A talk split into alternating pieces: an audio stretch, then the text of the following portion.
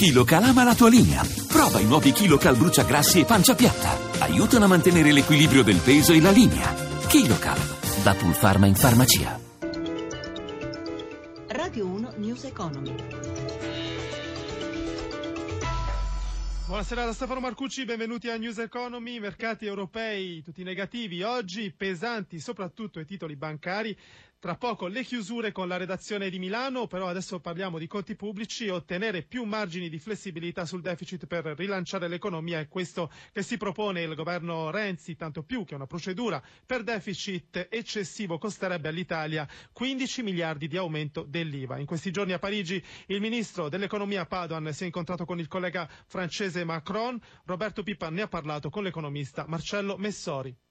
Abbiamo sfruttato la flessibilità concessa dalla Commissione europea sui conti pubblici per il 2016. Naturalmente nulla vieta che vi siano ulteriori allentamenti delle regole dell'Unione europea, considerato il fatto che il nostro deficit è molto inferiore a quello di altri grandi paesi dell'area dell'euro. Perché anche la Francia si trova in difficoltà, quindi una strategia comune potrebbe incidere su Bruxelles. Diversamente dalla Francia noi abbiamo un debito pubblico molto vicino al 135% rispetto al PIL e la gestione del debito pubblico è uno dei problemi principali per la credibilità dell'Italia nell'area dell'euro. Qualora Bruxelles dovesse operare una procedura contro l'Italia per deficit eccessivo, che strategia dovremmo adottare in questo caso? Non è probabile qualora l'Italia mantenga gli impegni che si è assunta. Il problema viceversa dell'aumento dell'IVA deriva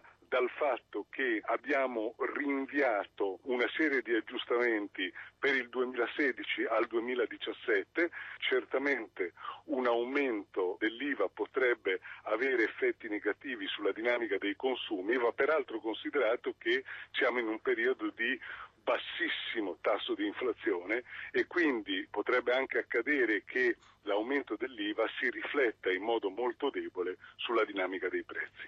Flavio Cattaneo è stato nominato amministratore delegato di Telecom, assumerà l'incarico al posto di Marco Patuano il 12 aprile. Cattaneo dovrà affinare il nuovo piano industriale con l'obiettivo di riportare il gruppo inutile. Su questo, eh, su questo Giuseppe Di Marco ha sentito l'economista Alberto Quadrio Curzio.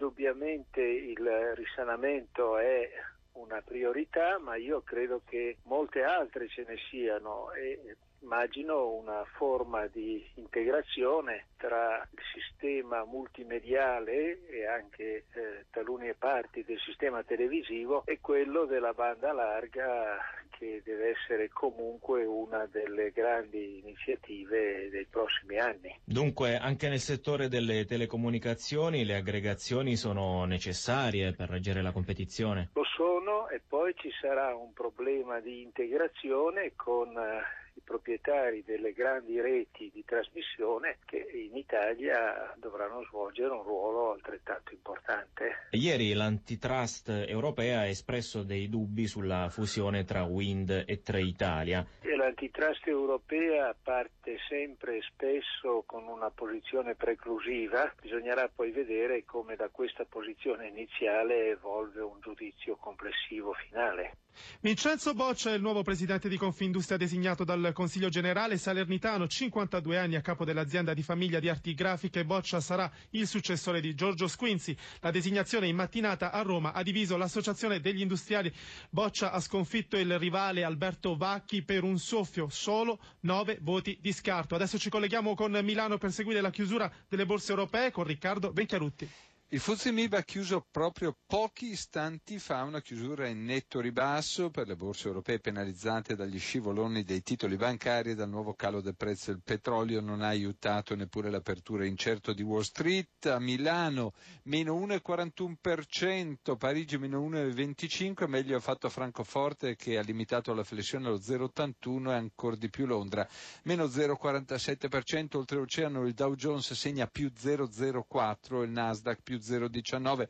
Sul listino in Piazza Fari Banco Popolare ha lasciato oltre il 6, Montepaschi quasi il 5.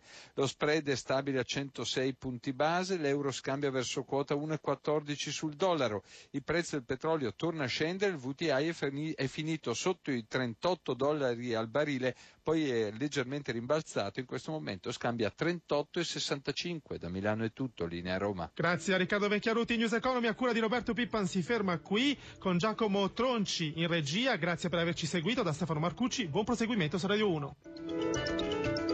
Radio 1 News Economy.